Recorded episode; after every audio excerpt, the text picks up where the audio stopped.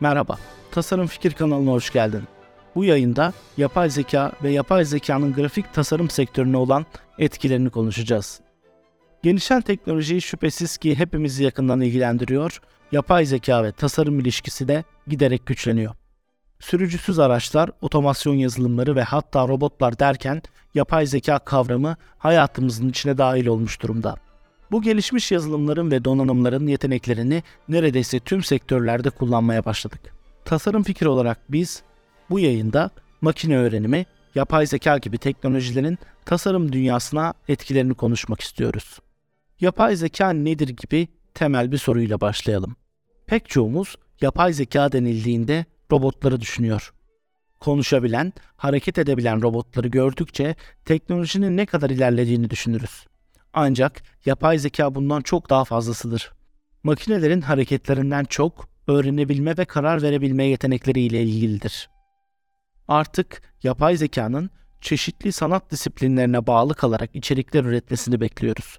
Tasarım alanında ileri teknoloji yapay zeka ürünlerinin çok başarılı işler yarattığını söylemek de mümkün. Peki bu teknolojik gelişmeler biz tasarımcılar için iyiye işaret mi?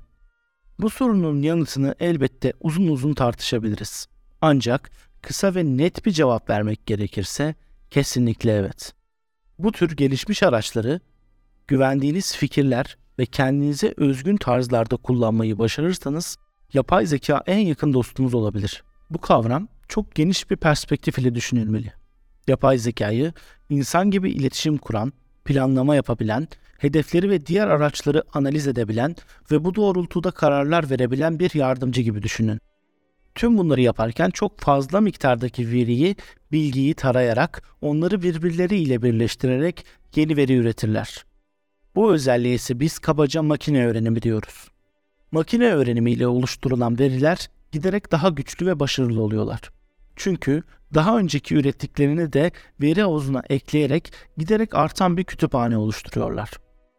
Biz bu yapay zekayı zaten kullandığımız pek çok araçta görüyoruz. Örneğin Netflix'in size seveceğiniz içerikleri önermesi bir tür makine öğrenimine örnek olabilir.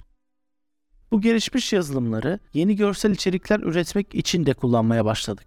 Özellikle yazdığınız metinleri birer görsel tasarıma çeviren yapay zeka araçları giderek popüler hale geliyorlar. Kullandığımız yaygın uygulamaların içerisinde yer alan bazı araçlar zaten yapay zekanın erken aşamalarını içerisinde barındırıyor. Örneğin Photoshop ile bir fotoğraftan belirli objeleri kaldırmak istediğimizde bu yapay zekanın desteğini görüyoruz. Photoshop seçtiğimiz objeyi otomatik olarak kaldırırken yerine koyacağı pikselleri bir veri havuzundan seçiyor ve işliyor. Hali hazırda kullandığımız bazı araçlar ile makine öğrenimi ve yapay zekayı bir süredir test ediyoruz. İkinci kullanım şekli ise biraz daha etkileyici ve önü açık olan bir yöntem. Yapay zekadan yalnızca basit düzenlemeler ve düzeltmeler beklemek yerine onlara yepyeni içerikler ürettirmek isteyebiliriz. Yeni bir sanatsal içerik üretmek için yapay zekayı kullanma fikri oldukça ilginç. Bu sanatsal içeriğin kategorisi ne olursa olsun başarılı örnekler ortaya çıkmaya başladı bile. İster bir video, isterseniz 3 boyutlu bir tasarım, isterseniz de 2 boyutlu bir grafik çalışması planlayın. Tek tıklama ile istediğiniz içeriği oluşturmanız artık mümkün. Yalnızca yapay zekaya nasıl bir şey istediğinizi tarif etmeniz yeterli. Bu ikinci kullanım alanı giderek gelişiyor. Dolly 2 gibi yazılımların alternatifleri çoğalıyor ve yetenekleri de aynı oranda artıyor. Yapay zekanın tasarım üretme mantığını da biraz konuşalım. Bu sistemin çalışma mantığını daha iyi anlamanız için bir şemayı internet sitemizde paylaşmıştık. Ancak bu yayında da kısaca üzerinden geçelim. Kullanıcı araca oluşturmak istediği kompozisyonu metin olarak iletir. Verileri toplayan yapay zeka algoritması verdiğiniz kelimeleri bir haritaya dönüştürür. Bu harita aslında görsel değil, anlamsal bir haritadır. Verdiğiniz kelimelerin ne anlama geldiğini algılayarak bir taslak oluşturur. Önce ortaya eklediğiniz kelimeleri içeren bir taslak görüntü çıkar. Daha sonra sizin istediğiniz özelliklere ve kendi gelişmiş kütüphanesine uygun olarak ayrıntıları eklemeye başlar. Burada gelişmiş bir tahmin sistemi kullanılır. Çok sayıdaki veriyi içeren bir kütüphane kullandığı için oluşturduğu görselin içerisindeki parçaları pek çok alternatifiyle değiştirebilir.